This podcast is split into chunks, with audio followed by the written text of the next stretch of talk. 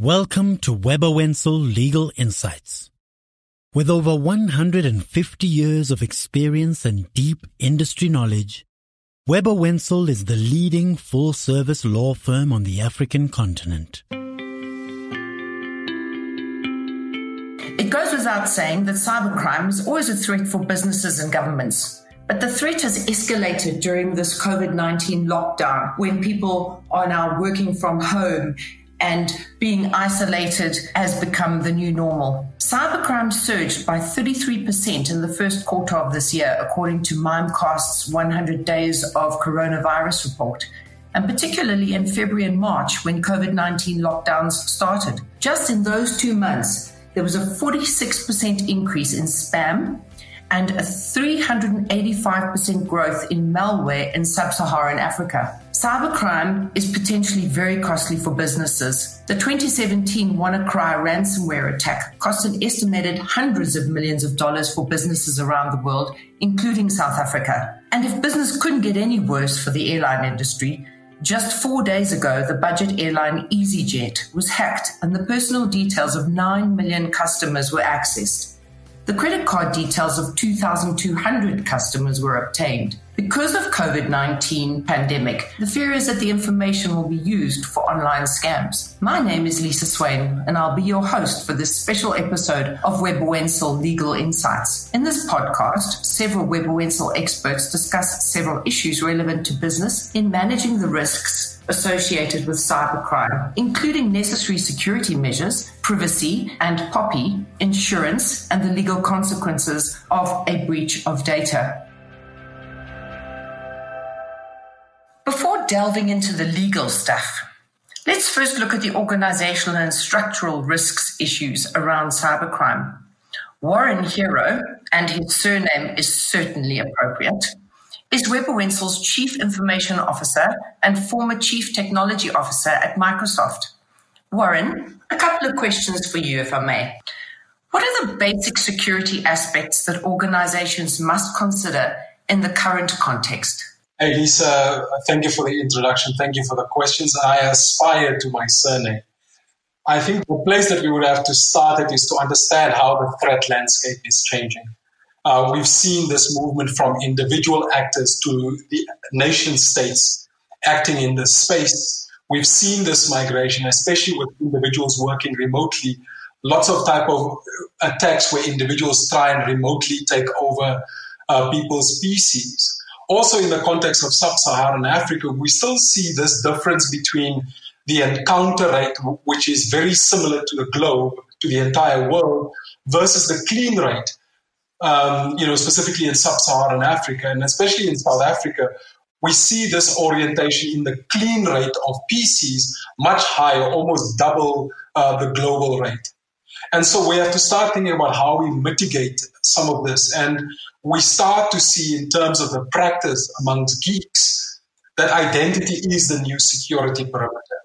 Uh, so as we think about how to use identity uh, to improve remote working, also augment that with multi-factor authentication, and then how we recruit devices into our networks uh, and not just uh, you know uh, the normal devices like PCs, but also IoT devices. And then fundamentally, we have to think about the data and how we think about what data to protect and the extent to which we need to protect the crown jewels uh, from the paperclips. Thank you, Warren. So, what are some of the key IT building blocks that need to be considered in a risk adjusted approach? Yeah, absolutely, Lisa. The first thing is to understand that because of this, this issue that we have around the clean rate, education, education, education is absolutely at the core of what we do. Uh, so we have found in Webber Wentzel that just making sure that people are appropriately educated. Uh, I mean, right now, I mean, according to Mimecast, we see that only one in almost 4,000 clicks uh, on potential phishing attacks. The other aspect that we need to think about is incident response. And we, we follow very much the NIST guidelines, which is about detecting intrusions, protecting against those intrusions, and responding as we as soon as we possibly can and trying to get those mean time to responses down quite significantly. Can't overestimate still the value of VPNs and firewalls. Uh, and then fundamentally, what we are starting to do is to implement, is to use cognitive services or artificial intelligence uh, to then on our endpoints uh, to then understand the attack vectors and then to start to mitigate against those attack vectors by using artificial intelligence. That's just far too complicated for me. All I know is that we are adequately educated at Webber Wentzel. Thanks so much, Warren. Now, ideally, one doesn't want to manage a breach. One would preferably not want to have a breach at all or to be able to stop it in its tracks before anything happens. Related to this, a couple of questions for our privacy and regulatory expert, Carl Blom. Carl, what steps are you legally required to take to prevent a data breach?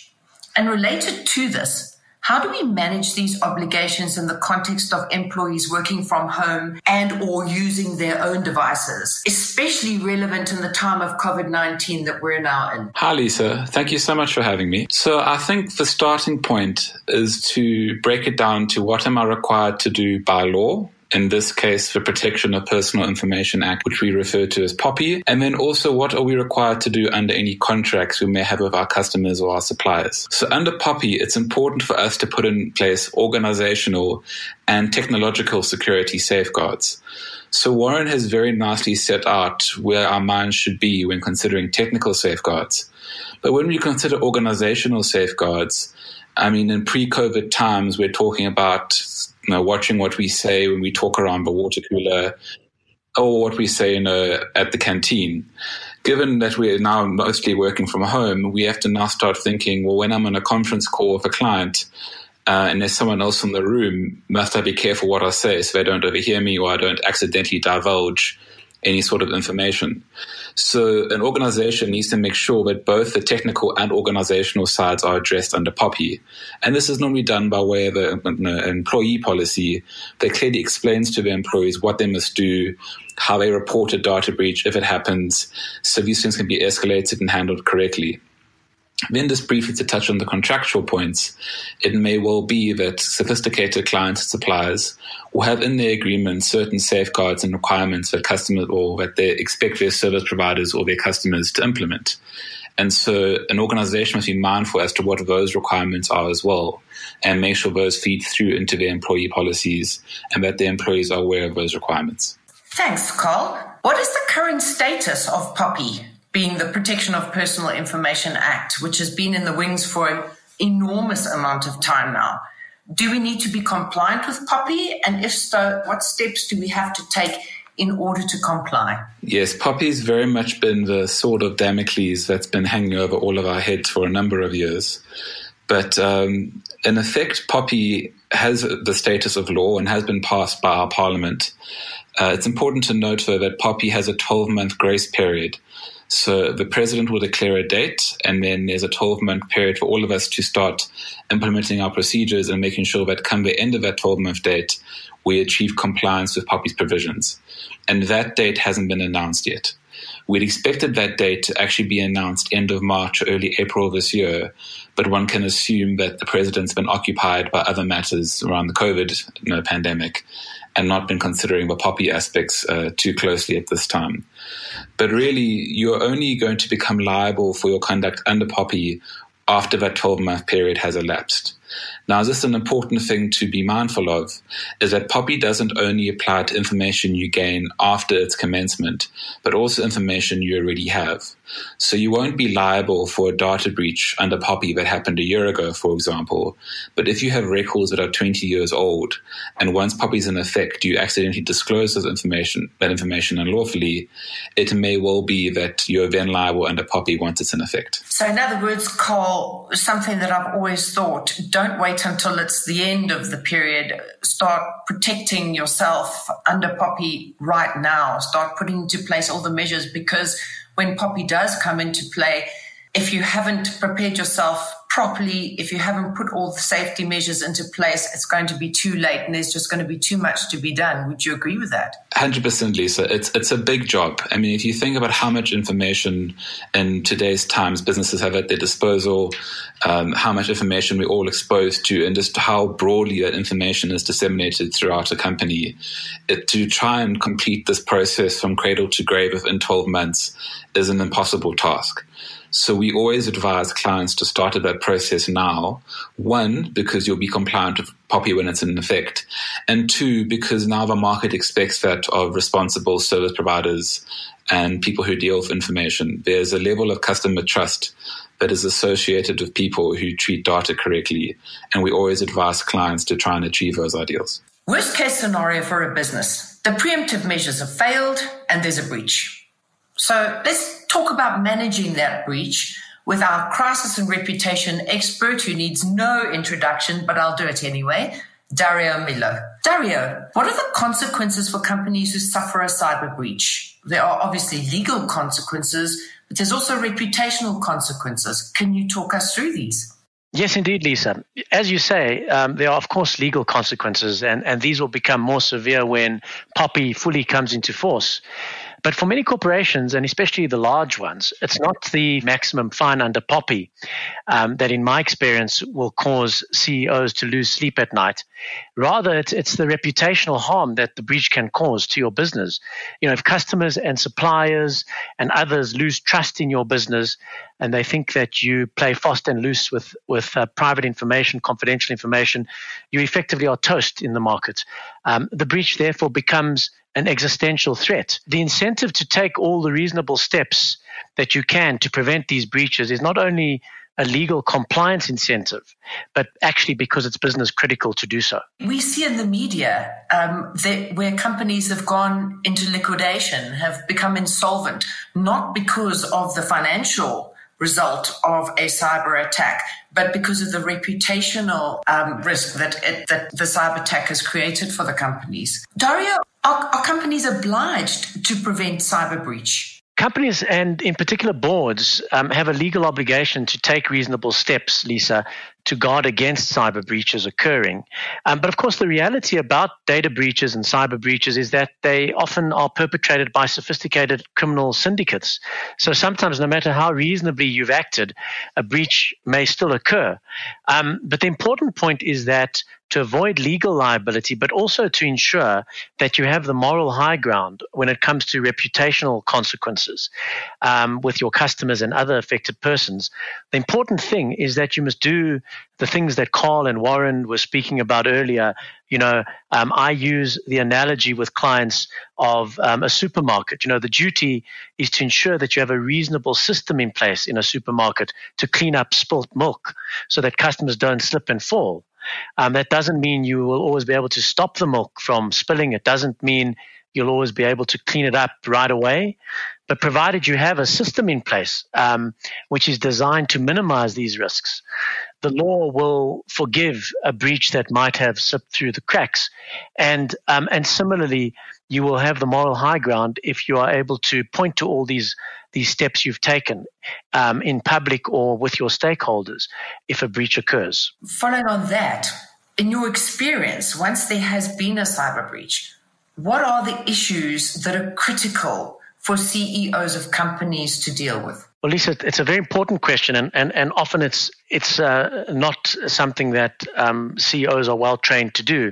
But I think the first step is that you need a crisis response team um, that is in place and that you can access immediately that a breach has occurred. Of course, your external and your internal legal advisors should be part of that multidisciplinary team. So should IT experts, um, communications experts, etc. Um, and you need to assemble that team very swiftly. Um, then I think once you've um, taken advice and investigated the breach and the the causes, the extent, whether it's still going on, how you can mitigate it. Um, one of the first things you need to do to come out of the crisis is to, obviously within your contractual limits, be as transparent as possible with stakeholders um, and engage those who are impacted by the breach. And in fact, Lisa, in a, in a POPI world, when, when POPI fully comes into force, you'll have no option but to, in fact, inform the information regulator of the breach and to inform the data subjects of the of the breach within a reasonable time of the breach occurring. So uh, it's no question of trying to sweep this under the carpet. Um, once POPI comes into force, there will be that duty to, if you like, blow the whistle on yourself um, and and, uh, and and take those steps. So yes, within contractual limits and subject to advice, you've got to tell your stakeholders what's happened, what you're doing about it. Um, you know, an investigation with a law firm is always a good idea because you then also have legal privilege, which um, which would protect the the advice that is given in relation to the breach. There may be external IT suppliers um, who haven't um, done what they were supposed to do contractually, and that's been part of the cause. And you might need to file notices to um, to effectively start a dispute resolution process in that context. Insurers would need to be notified. But the main thing is, from a CEO's perspective, you've got to treat it as a crisis. Uh, you've got to treat it like a crisis because it is a crisis, uh, and, and you have to have that team ready and on speed speed dial um, so that you can make the right decisions going forward. Thank you, Dario. That's an enormous amount to consider, and I'm very glad I'm not a CEO. When the geyser bursts at home and there's a flood of water, we're all very grateful to have insurance, and we all hope that we have the right insurance and enough insurance. Taking us through some of the cyber insurance related issues is our insurance law expert, Kim Rew. Hi, Kim. Hi, Lisa. Kim, what are some of the reasons for the sudden increase in cyber risk during the global lockdowns? Well, Lisa, I think there are a number of reasons, but um, I've chosen to just highlight probably five of the top reasons that immediately spring to mind. I think the most obvious reason is that we've got a lot more people working from home. So that means the normal perimeter defense of the corporation is no longer in place, and companies now have to rely on what we call the home security of, of the individual employees, which may not be as good as the firewalls, firewalls of the corporation. The second reason is that going into lockdown, I think corporates were a lot more focused focused on connectivity as opposed to security. So with the Russian urgency of getting everyone online, some of the normal security protocols may have been overlooked. Thirdly, we've seen a lot of situations where we've got sharing of devices. We've got school children who are now operating from home. And a lot of times these children need to get their homework or their lessons online and they're using their parents' corporate devices to get those lessons. Fourthly, we've got what we call an infodemic. So the COVID-19 pandemic has created what the World Health Organization has termed an infodemic. People are being bombarded with more and more information, some of it accurate, some of it not. But that becomes easy bait for the hackers. Although we no longer fall for the usual scam of your uncle in Nigeria has passed away and left you millions and click on this link, what we're seeing now is that the scammers have become a lot more creative. So an email from your insurer, for example, or your medical aid, where they say, here's some updated information on what your policies will cover, is a lot more attractive and a lot more likely to get people to click on those links. And then, of course, firstly, we've got a much higher increased exposure time. People are not able to go out, exercise, travel as they used to. So we're seeing people spending a lot more time on their devices and thereby increasing the risk of attacks. Well, I certainly have got square eyes during lockdown. Do cyber insurance policies cover cyber attacks if they occur at our homes, our employees' homes, rather than in the workplace? Because very important, many of us are working at home amidst COVID 19. So, as you've just said, there are these risks. Are we covered? So, Lisa, cyber attacks are generally not location specific. They happen from anywhere, and the, t- the, attackers, they're usually not local. So, the fact that people are working from home as opposed to working in the office shouldn't actually matter. But one does need to check your policy very carefully because the policy could have specific conditions relating to cover. So, for example, a policy may have a condition that the user's passwords must be must be changed on a regular basis. And there might be a time period that's built into that policy. For example, every 30 days, the user's passwords must be changed. Now, in order for users to change their passwords, they may need to come into the office to do that. With lockdown and users working from home, that might not be possible. So you may have a situation where the IT department decides that they're going to extend the period of time for which the, the password is valid to 60 days or even 90 days, um, depending on how long the lockdown goes on for. Now that might be all jolly fine for purposes of connectivity, but as I said, one of the reasons for the increase in, in, the risk is this balancing of connectivity versus security. So increasing the time period that the password is valid might actually invalidate the insurance policy, which may have a condition that the passwords must be changed every 30 days. So it is very important that the policy wording and conditions be checked very carefully. Thanks, Kim. What steps can companies take to ensure better responses if they experience a cyber attack? Well, I think, Lisa, besides obviously equipping the IT department with whatever tools they need, so the best firewalls, competitive antiviruses, anti spam packages, it's also very important that we have proper user training and user response. So if a user gets compromised, the IT team needs to know immediately. And we need to know is there a system in place to notify that IT team? Do we have an IT, um, a, a, cyber attack hotline that all the staff know who they can contact. And the emails may be down. Do we have WhatsApp groups that can, can then be contacted to say there's been an attack? The IT team will eventually find out that something's happened once the documents start getting corrupted, but that's too late. We want them to know as soon as possible.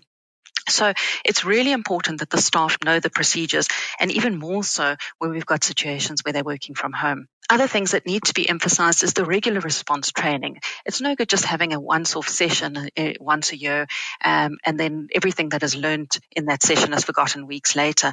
And this is really a time for companies to send out those mailers to staff saying, be aware of this, consider this, think about what you're clicking on, and just that regular updating and regular training. Kim, the steps that you mentioned, you know, your training and your systems and your updating and your continuous training, are those steps that insurance companies expect us as insured entities and businesses to take for us to, to be covered under our policies? Or alternatively, if we don't have systems in place and if we haven't taken all of these steps and we haven't trained, could that prejudice us in terms of cover? These are very much so. And in, in some instances, the, it's actually, these steps are actually written into the policies. So there may be a requirement to have certain number of hours of training, um, and uh, staff members may need to actually complete the training and sign certificates to say that they've completed the training.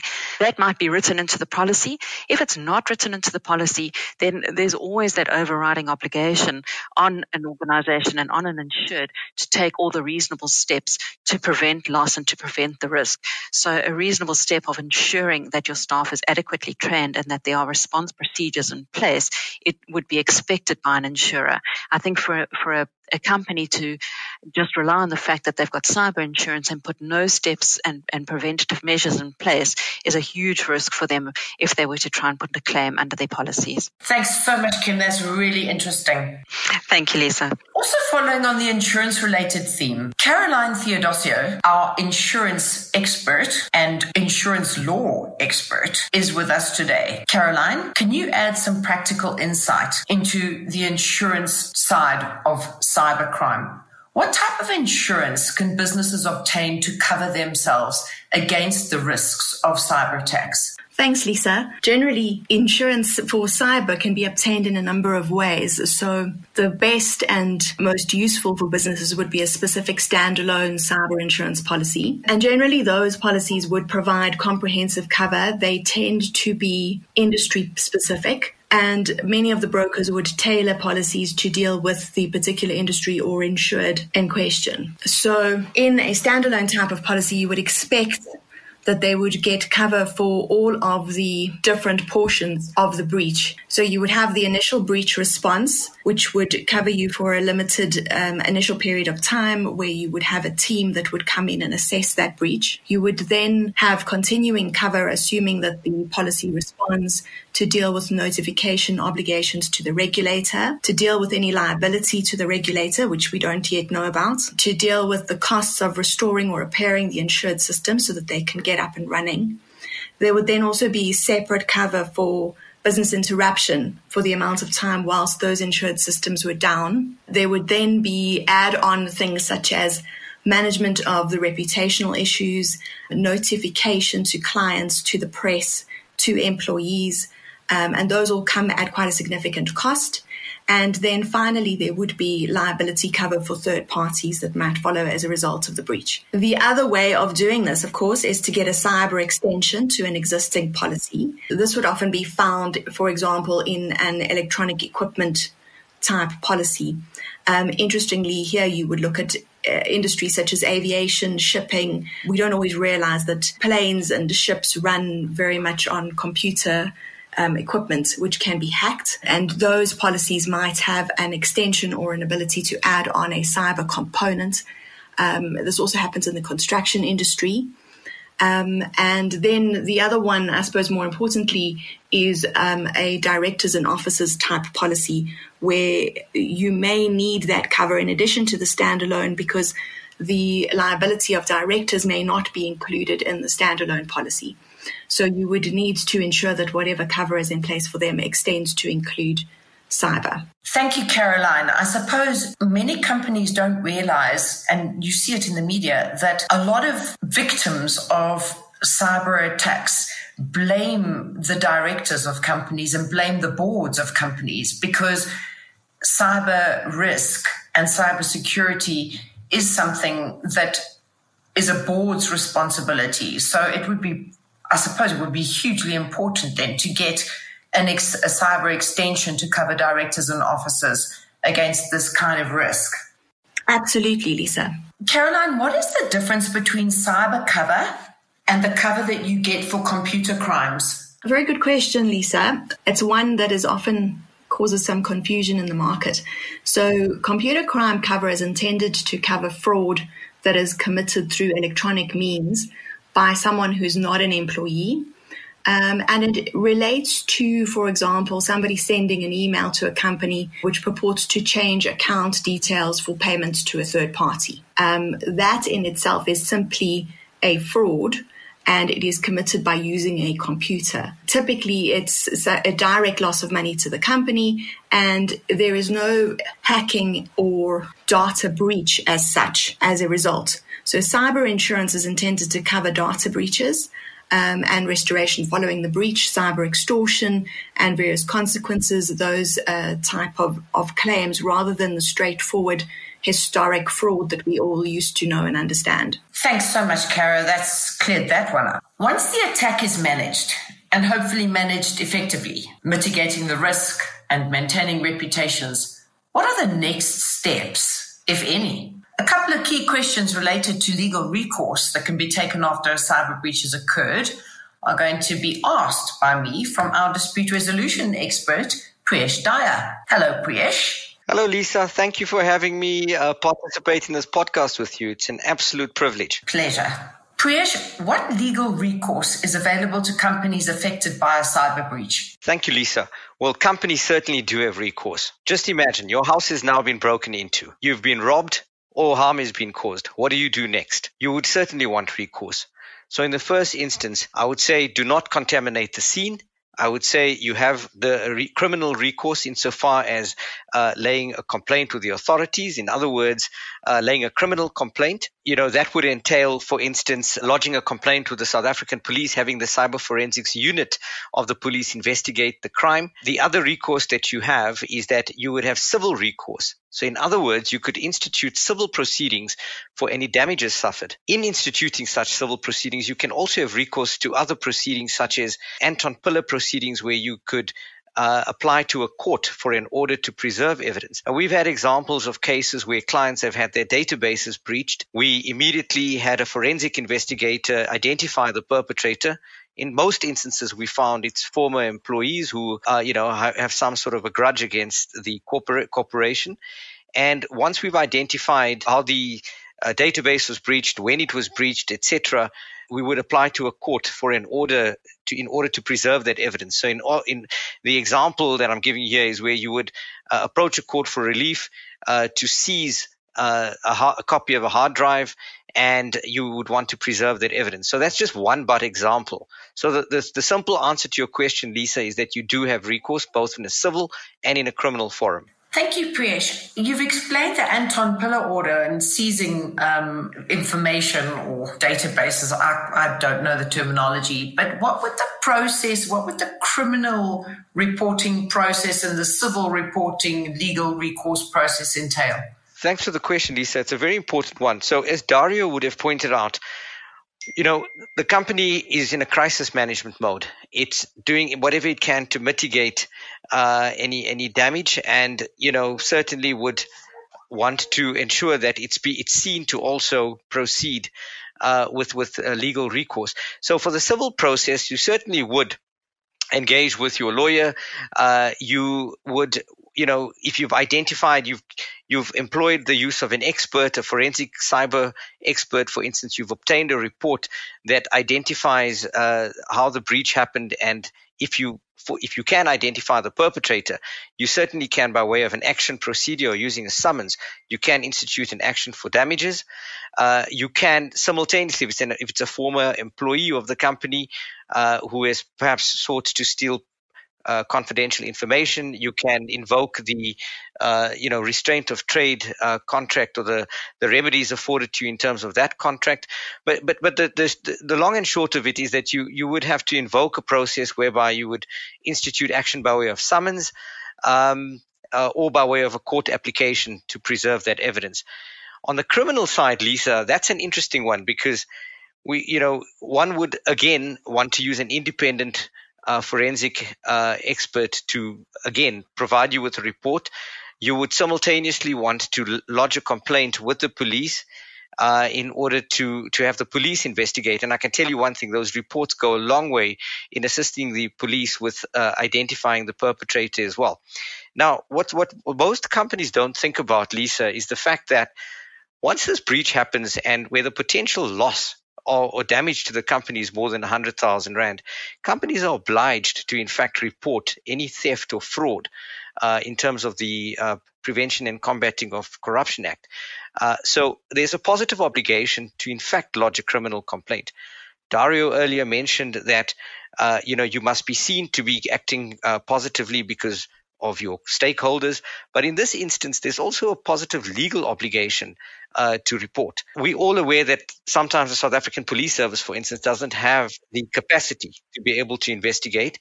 So what what what assists and what we as lawyers have found has assisted is that you know we are able to obtain or procure these reports through experts. Those reports remain privileged. We're then able to assist those clients with a complaint.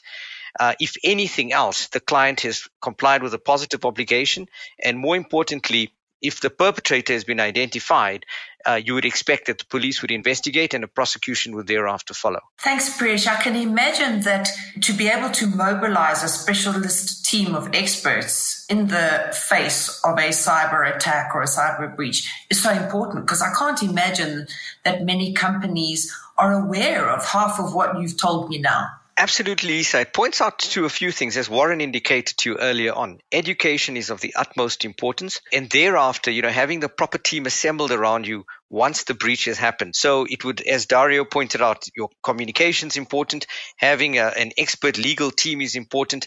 The legal team will certainly, uh, you know, have access to the right forensic uh, cyber expert in order to procure that report and would be able to then act as efficiently and, uh, you know, in, in, a manner as possible in order to safeguard the corporate's, the corporation's interests. Thank you, Priyesh. Priyesh, cyber breach is seems to be committed by people that are way underground. What are the prospects of success um, in any legal recourse if you don't know who your attackers are or how this has happened? Well, Lisa, that's the million dollar question. I mean, you know, if, if you're going to have any prospect of success, that would depend on the availability of, of evidence, the identity of the perpetrator, and obviously anyone's appetite for pursuing such processes. You know, I would say to you that what's critical for a company obviously is to again you know go back to basics to not contaminate the scene as if it's a housebreaking or criminal uh, you know in, when you have a criminal investigation done make sure you employ an expert who can for who has got an expert who's got the relevant expertise and who's got the history uh, or experience insofar as dealing with these sorts of breaches. You know, I would always say to multinational companies that it's important to get a credible expert, for instance, to provide you with a report, uh, and it must be independent. And and most of the time, we have found that in, in our experience, we were able to identify the perpetrator But yes, I do agree there are those anonymous uh, hackers out there that, that one would have difficulty uh, in finding. Uh, but you know, legal action, in my view, is very important for two reasons. One, for the uh, reputational management side, as Dario spoke about.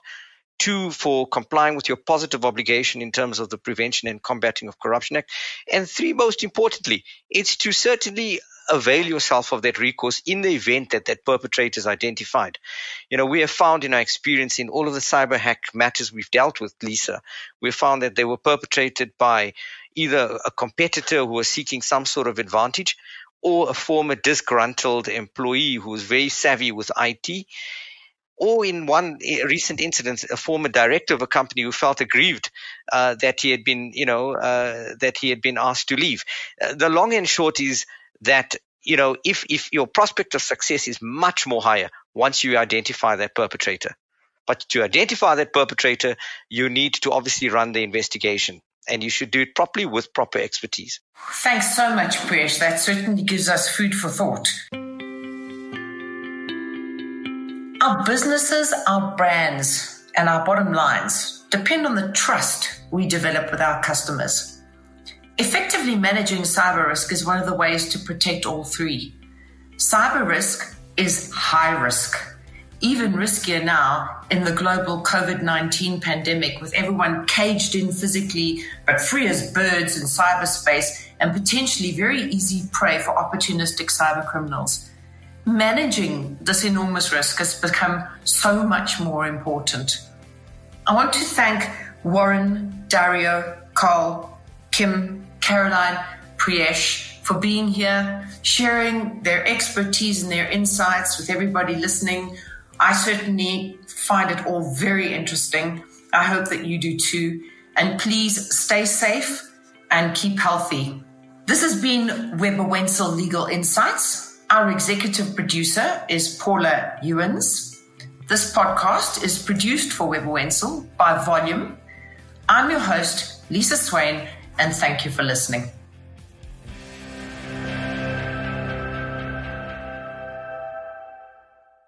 You have been listening to Webber Wentzel Legal Insights. You can find and subscribe to the podcast on all major platforms. For more expert legal insights and updates, visit webberwentzel.com.